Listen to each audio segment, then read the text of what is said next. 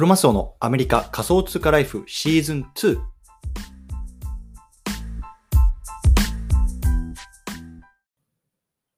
皆さんおはようございます。アメリカ西海岸在住のクロマスオです。今日は5月の17日火曜日の朝ですね。皆さんいかがお過ごしでしょうか？今日も早速聞くだけアメリカ仮想通貨ライフ始めていきたいと思います。よろしくお願いいたします。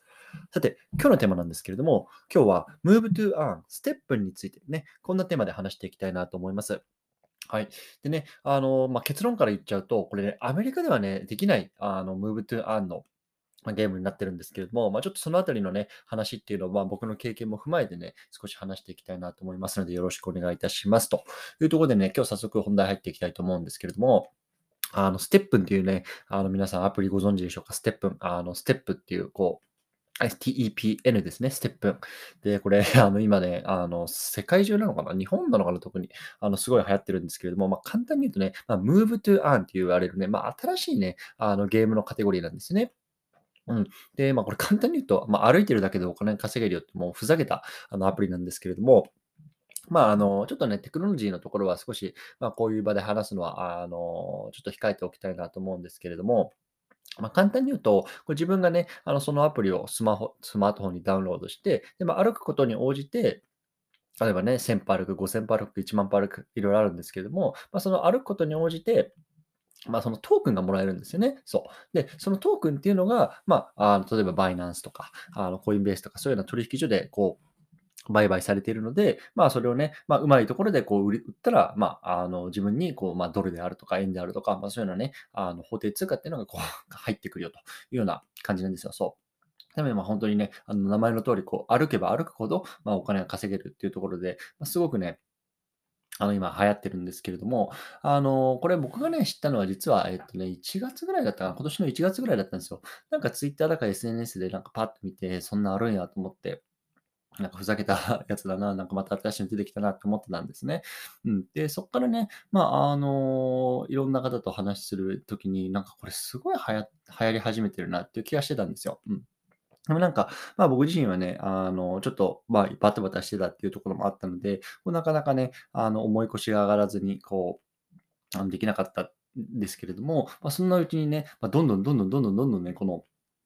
あのソラソル、ソラナっていうね、あのブロックチェーン上でやられてるんですけれども、その、えっと、そのトソルっていうトークンがこう上がり始めていたりとか、実際これ、あの、スニーカーをね、あのアプリ上で購入しなければいけないんですけども、このスニーカーが NFT になってるんですね。うん。でそれをね、あの購入して、まあ、あの歩き始めることができ、ようやく歩き始めることができるんですけれども、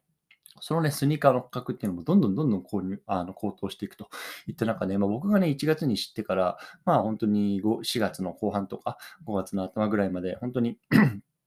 あの、多分ね、この一足の靴を買うのに、まあ、あの日本円で10万円とか15万円とか、それぐらいないとね、始められないっていうね、まあ、本当にこう参入障壁がすごく高くなってしまったんですよね。で、あの、昨今のこの仮想通貨の暴落ですよ。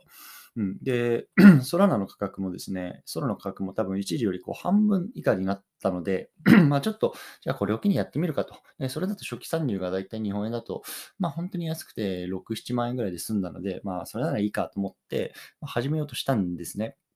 で、結論から言うと、これなんかアメリカじゃできないっていうような規約があるんですね。で、それは本当知らなくて、で、あの、あの、コミュニティのね、方から、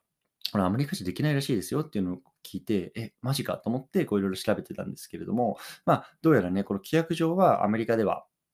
まあ、これは、えっと、まあ、認められてないというか、まあ、できませんっていうようなところにこうアメリカが入ってるんですね。で、ちょっとななぜかわかんないですけど、そのできない国は、えっと、例えば、まあ、クリミア、シリア、北朝鮮とか、なんかまあ、あのね、いわゆる、まあ、あの、割と、ね、お墨 国際的にはこうお墨付きのついてしまっているような国ばっかりなんですけれども、なぜかそこにね、アメリカも入ってるんですね。うん。で、あの、何人かこの SNS を探していると、まあ、アメリカ在住でこのステップのアプリをやりながらね、あの稼いでる人たちっていうのをま見つけてはいたので、うん、これどうなのかなと思って、いろいろとね、あのコンタクトを取らせてもらって、まあ実際なんかこんな規約あるけど、なんかどうですか？とか、不具合不具合ないんですか？とかっていろいろ聞いたんですけど、まあ、今のところは大丈夫ですというような話だったので、まあ、おそらくね、まあ、あのああいう規約があるにせよ、まあ、とりあえずアメリカでもあのやることができるというようなところが、まあ、あの僕の今の結論なんですね。ただ、えっと、僕は結局これをやりませんでした。っていうか、やる気がないですというようなところ、結論なんですね。で、まあ、あの、いくつか理由があるんですけれども、やっぱり一番大きいのは、まあ、そのやっぱり規約でノーってなってる時に、まあ、仮に今できるとしても、正直、まあ、何があるかわからないっていうのがやっぱり、あの、この世界なわけですよね。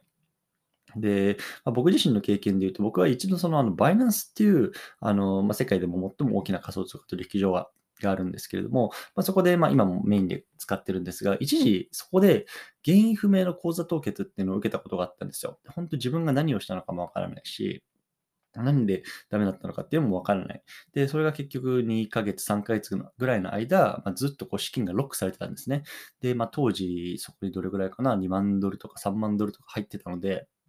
まあ、2、300万円がもうあの勝手に使えない状況になったというようなことをあの本当に体験してるんですね。で、やっぱりその時に感じたのが、そのやっぱ中央集権的なこう企業のサービスのやっぱ怖さですよね。こう自分が何をしたのかわからない。こうで、何が原因なのかもわからない。いきなりね、あの昨日まで使えていたサービスっていうのが、まあ、使えなくなってしまう。まあ、これに本当に僕は直面したわけですよ。